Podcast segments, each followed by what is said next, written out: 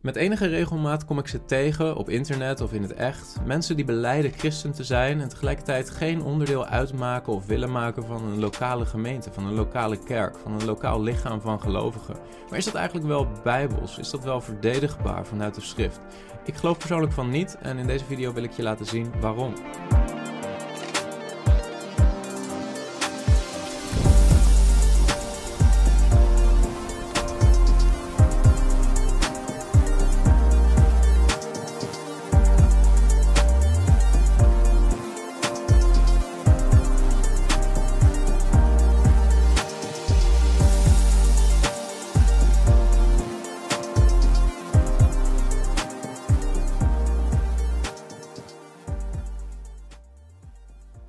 We leven in een sterk individualistische maatschappij hier in Nederland en eigenlijk ook in het Westen.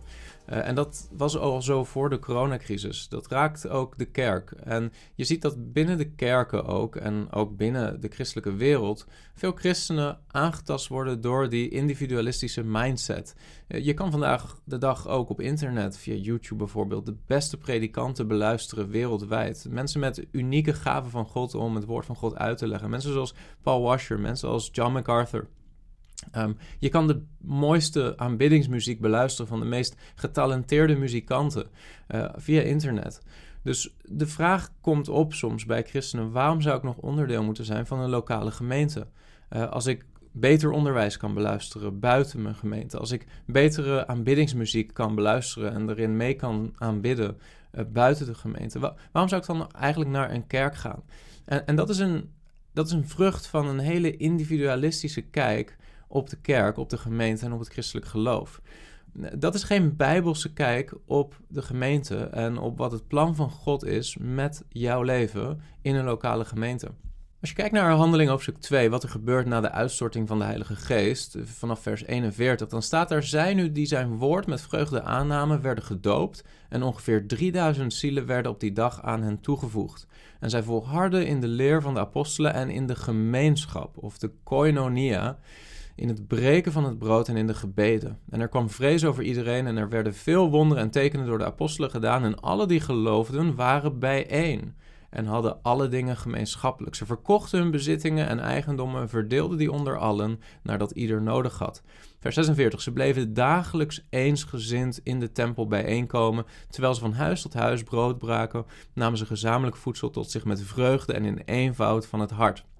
En ze loofden God en vonden genade bij heel het volk. En de Heer voegde dagelijks mensen die zalig werden aan de gemeente En we zien hier eigenlijk met de uitstorting van de Heilige Geest dat het eerste zo'n beetje wat er gebeurt wanneer zoveel mensen tot bekering komen en hun geloof stellen in de Heer Jezus Christus, eh, dat ze door het liefdesvuur van de Heilige Geest aan elkaar verbonden worden, dat het één gemeenschap wordt, dat het één lichaam wordt, dat er een koinonia, een gemeenschap, een gemeente, een ecclesia wordt gevormd.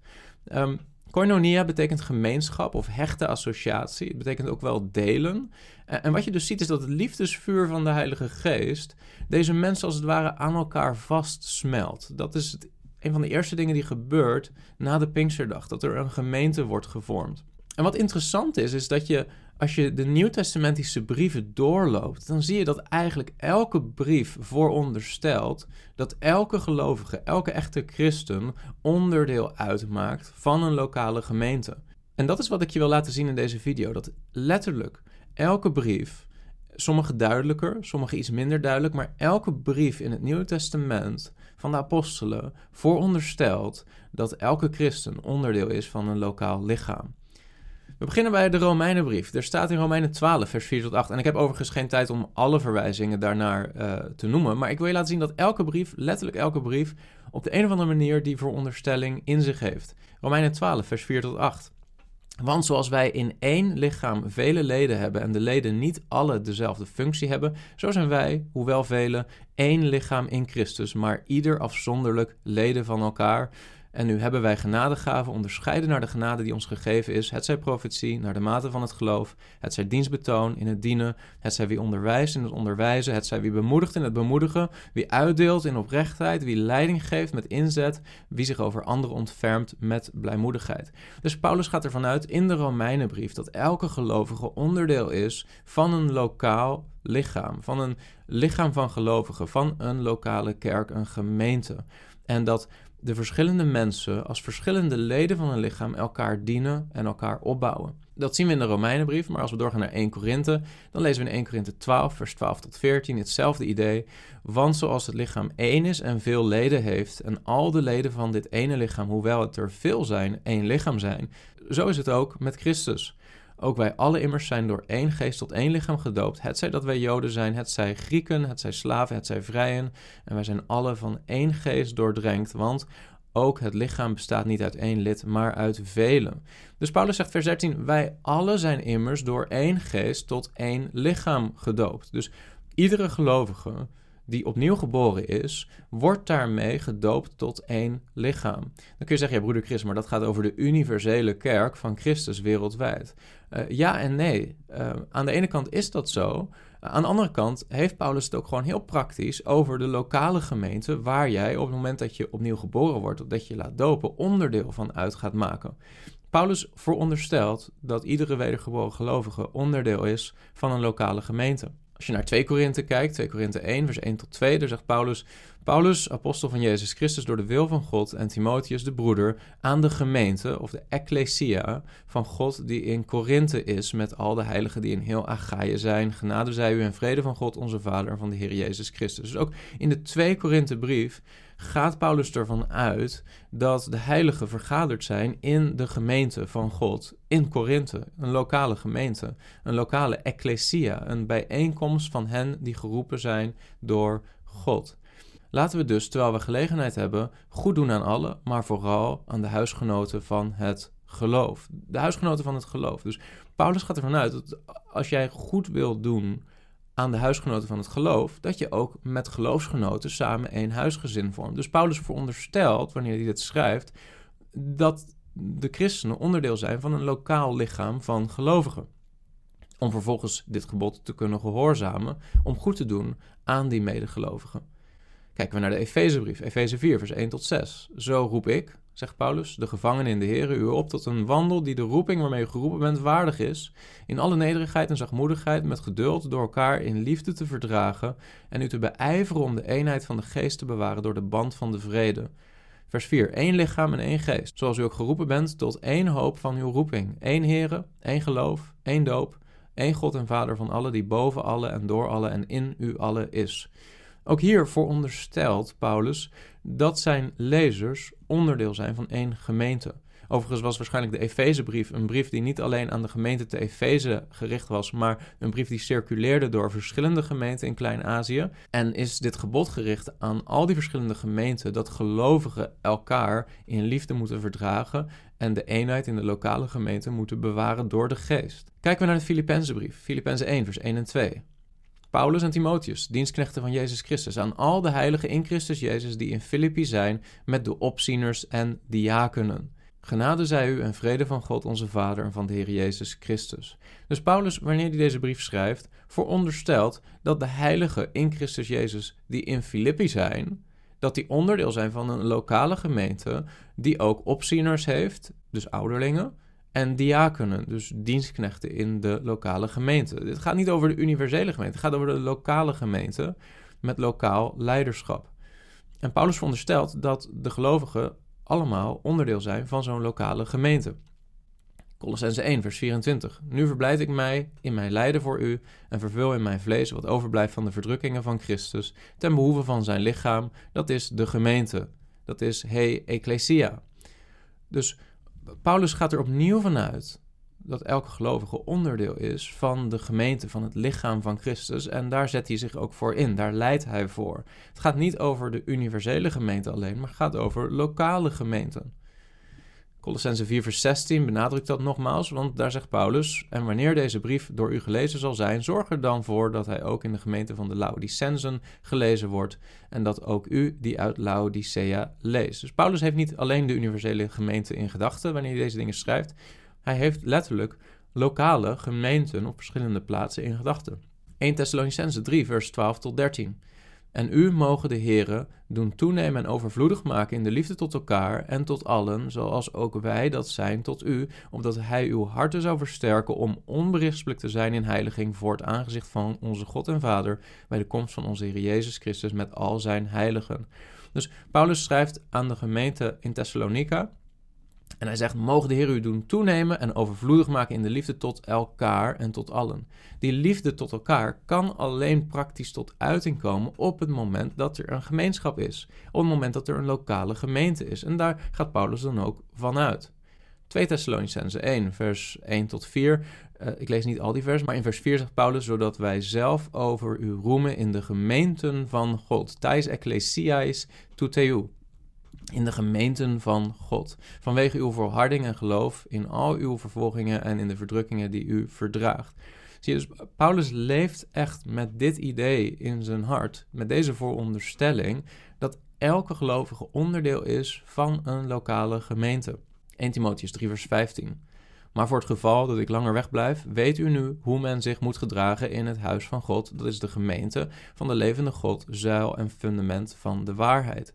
Dus wanneer Paulus hier aan Timotheus schrijft, veronderstelt hij opnieuw dat iedere ware gelovige onderdeel is van een lokale gemeente. Want hij zegt, men moet weten hoe hij zich moet gedragen in het huis van God. Het gaat niet over de wereldwijde gemeente van Christus, over het universele lichaam van Christus. Het gaat over de lokale gemeente, hoe men zich moet gedragen in de lokale gemeente. Dat veronderstelt dat jij als christen onderdeel bent van een lokale gemeente. 2 Timotheus 4, vers 2 en 3. Dan zegt Paulus tegen Timotheus: predik het woord. Waar moet hij het woord prediken? In de lokale gemeente. Uh, Timotheus was een dienstknecht in de gemeente te Efeze. Daar was hij een leider. En Paulus zegt tegen Timotheus: predik het woord. Volhard daarin, gelegen of ongelegen. Weerleg, bestraf, vermaan en dat met alle geduld en onderricht. Want er zal een tijd komen dat zij de gezonde leer niet zullen verdragen. Wie zijn die zij? Dat zijn leden van een lokale gemeente. Titus, hoofdstuk 1, vers 5 zegt Paulus dit. Om die reden heb ik u op Kreta achtergelaten, opdat u verder in orde zou brengen wat nog ontbrak en van stad tot stad ouderlingen zou aanstellen, zoals ik u opgedragen heb. Dus Titus krijgt de opdracht om in alle verschillende steden, waar lokale kerken zijn, lokale gemeenten zijn, lokale lichamen van Christus, om daar ouderlingen aan te stellen, om daar leiderschap aan te stellen. Filemon 1, vers 1 en 2. Daar zegt Paulus: Paulus, een gevangene van Christus Jezus en Timotheus, de broeder, aan Filemon, de geliefde, en onze medearbeider, en aan Appia, de geliefde, en aan Archippus, onze medestrijder, en aan de gemeente, de ecclesiae, die bij u thuis samenkomt. Dus het gaat weer niet over de universele gemeente, het gaat over een lokale gemeente die bij iemand thuis samenkomt. Misschien heb je door dat ik gewoon in de volgorde waarin deze boeken in de Bijbel momenteel opgenomen staan, uh, deze brieven langsloop. En elke brief eigenlijk wel verwijzingen maakt naar het lokale lichaam van Christus. Elke brief veronderstelt dat jij als gelovige onderdeel bent van een lokale gemeente. Dan zijn we nu aangekomen bij Hebreeën. Hebreeën hoofdstuk 10, vers 25. Daar zegt de schrijver van de Hebreeënbrief: Laten we de onderlinge bijeenkomst niet nalaten. Ten episynagogein heauton. De onderlinge bijeenkomst. Daar zie je ook in dat Griekse woord uh, de term synagoge, de samenkomst de bijeenkomst zie je weer terugkomen. Maar de schrijver van de Hebreeënbrief vooronderstelt dat de gelovigen waaraan hij schrijft onderlinge bijeenkomsten hebben. En hij spoort de lezer aan om die onderlinge bijeenkomsten niet na te laten. En dan zegt hij, zoals het bij sommigen de gewoonte is. Kennelijk waren er toen al mensen die niet meer naar de bijeenkomsten kwamen. Maar laten we elkaar aansporen. En dat zoveel te meer als u de grote dag ziet naderen. Sommige mensen zeggen wel eens, ja, maar er zijn vandaag de dag geen goede gemeentes meer, dus uh, ik kan niet meer deel hebben aan een lokale gemeente. Maar uh, ja, als je deze tekst leest, dan gaat het over zoveel te meer als u de grote dag ziet naderen. De meesten geloven dat dit gaat over de wederkomst van Christus, die nog gaat komen. Dus dit gebod om onderlinge bijeenkomsten niet na te laten, is volgens de Bijbel niet minder toepasselijk vandaag de dag, maar juist meer. Want de grote dag staat op het punt aan te breken. We verwachten nog steeds de wederkomst van Christus. Nou zijn er ook sommigen die zeggen ja, maar dit gaat over de vernietiging van Jeruzalem in het jaar 70 na Christus. Ehm, maar zelfs als dat zo zou zijn, zou het onlogisch zijn om te denken dat dit gebod, dus dit gebruik van samenkomsten onder christenen, opeens daarna niet meer van toepassing zou zijn. Dan zijn we aangekomen bij de Jacobusbrief. Jacobus schrijft hij. En dan lezen we in Jacobus 5, vers 14: Is er iemand onder u ziek? Laat hij dan de ouderlingen van de gemeente bij zich roepen en laten die voor hem bidden en hem met olie zalven in de naam van de Heer. Jacobus veronderstelt in dit vers dat als iemand ziek is, dat hij ook onderdeel uitmaakt van een gemeente en dat hij dus de ouderlingen van die lokale gemeente bij zich kan roepen. Dus ook Jacobus veronderstelt dat iedere gelovige onderdeel is van een lokale gemeente komen we bij Petrus, 1 Petrus 2, vers 4 tot 5. En kom naar hem toe als naar een levende steen die wel door de mensen verworpen is, maar bij God uitverkoren en kostbaar. Dan wordt u ook zelf als levende stenen gebouwd tot een geestelijk huis, tot een heilig priesterschap, om geestelijke offers te brengen die God welgevallig zijn door Jezus Christus. Dus ook Petrus gaat ervan uit dat iedere wedergeboren gelovige eigenlijk verandert in een levende steen en dat die steen ingebouwd wordt tot een geestelijk huis. Dat gaat ook weer over de lokale gemeente. De stenen staan met elkaar in verbinding en vormen samen een geestelijk huis waar geestelijke offers kunnen worden gebracht. En die dient tot een plaats waar God werkt, waar God woont, waar God zichzelf doorheen openbaart. De lokale gemeente. 2 Petrus, hoofdstuk 1, vers 5 tot 7. Let goed op wat er staat. Daarom moet u zich er met alle inzet op toeleggen om aan uw geloof deugd toe te voegen, aan de deugd kennis, aan de kennis zelfbeheersing, aan de zelfbeheersing volharding, aan de volharding godsvrucht, aan de godsvrucht broederliefde. Philadelphia, broederliefde. En aan de broederliefde, liefde voor iedereen. Broederliefde kan alleen maar praktisch beoefend worden op het moment dat christenen als broeders en zusters samenkomen in een lokale gemeente. Als je niet samenkomt, hoe kun je dan weten wie jouw broeder is, allereerst? En vervolgens, hoe kun je praktisch Philadelphia, broederliefde, uitvoeren? Als je alleen thuis zit, achter je computer, alleen maar preken zit te luisteren op YouTube, of podcast zit te luisteren van je lievelings uh, christelijke predikant, hoe kun je dan dit soort geboden praktisch uitvoeren? Het kan niet. Het is niet mogelijk. Eh, deze brieven zijn allemaal geschreven met de veronderstelling dat jij onderdeel uitmaakt als christen van een lokaal lichaam waar je broederliefde kunt uitoefenen. 1 Johannes 3, vers 14 tot 16. Wij weten dat we zijn overgegaan uit de dood in het leven omdat we de broeders lief hebben. Wie zijn broeder niet lief heeft, blijft in de dood. Ieder die zijn broeder haat, is een moordenaar. En u weet dat geen moordenaar het eeuwig leven blijvend in zich heeft. Hieraan leerden wij de liefde kennen dat Hij voor ons zijn leven heeft gegeven. Ook wij moeten voor de broeders het leven geven. Ja, dit gebod kun je dus alleen maar uitvoeren op het moment dat je onderdeel bent van een lokale gemeente waar de broeders en de zusters samenkomen. Waar je jezelf kunt geven uit liefde voor jouw broeders en zusters. Dit, dit kun je allemaal helemaal niet uitoefenen als je een YouTube-christen bent en alleen maar luistert naar preken. 2 Johannes 1, vers 10 en 11.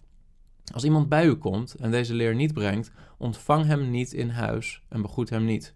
Want wie hem begroet, die heeft deel aan zijn slechte werken.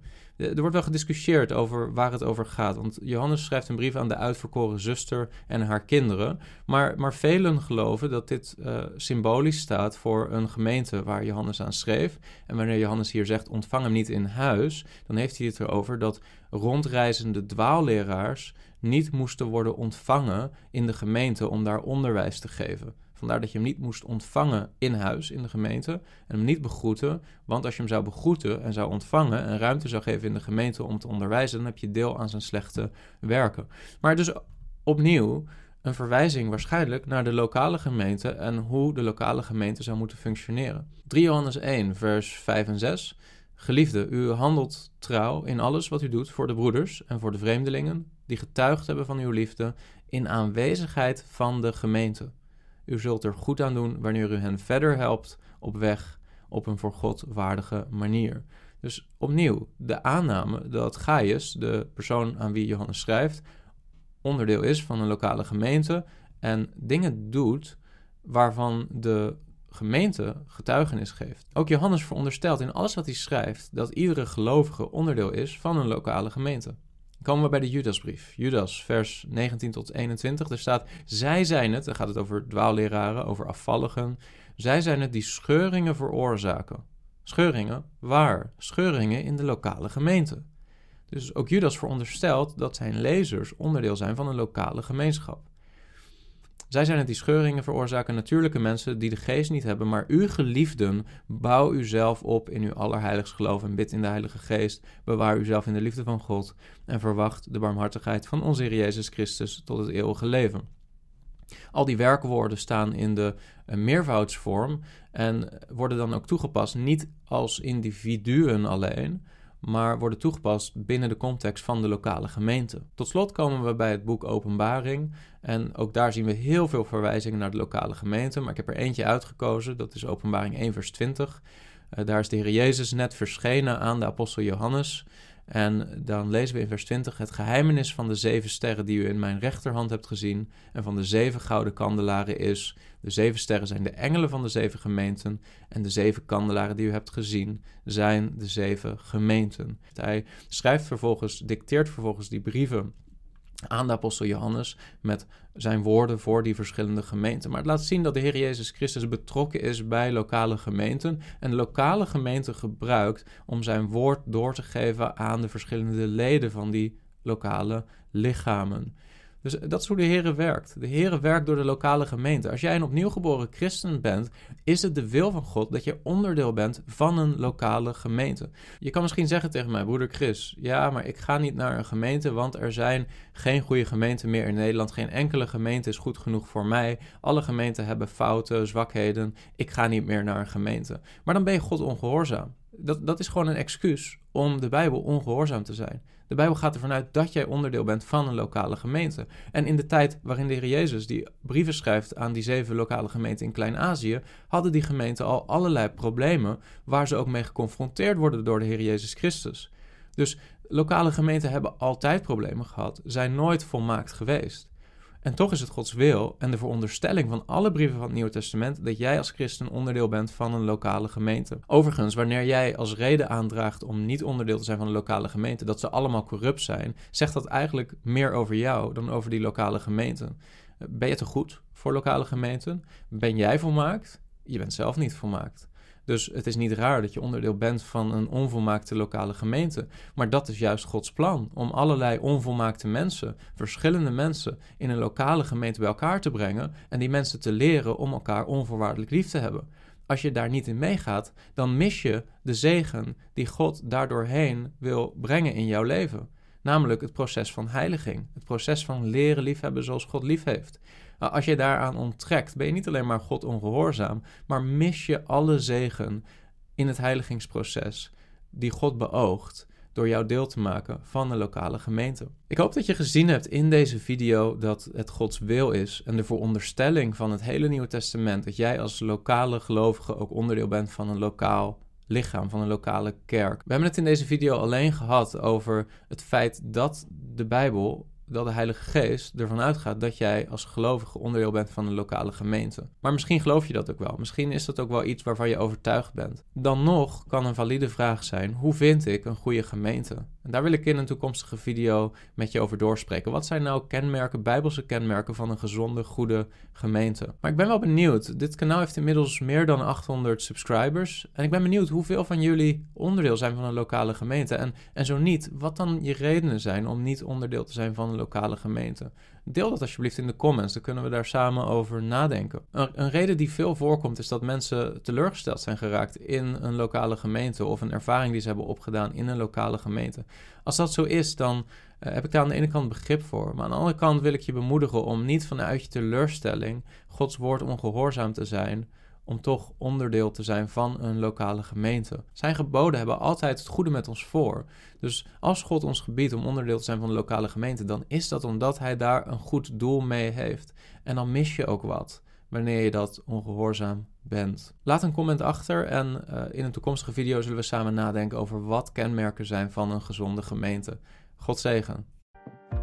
Heb je iets gehad in deze video? Druk dan op like. En wil je vaker dit soort apologetische video's zien? Abonneer je dan op dit kanaal. Dan zul je ongeveer wekelijks nieuwe video's zien verschijnen, waardoor je kan groeien in je kennis over geloofsverdediging.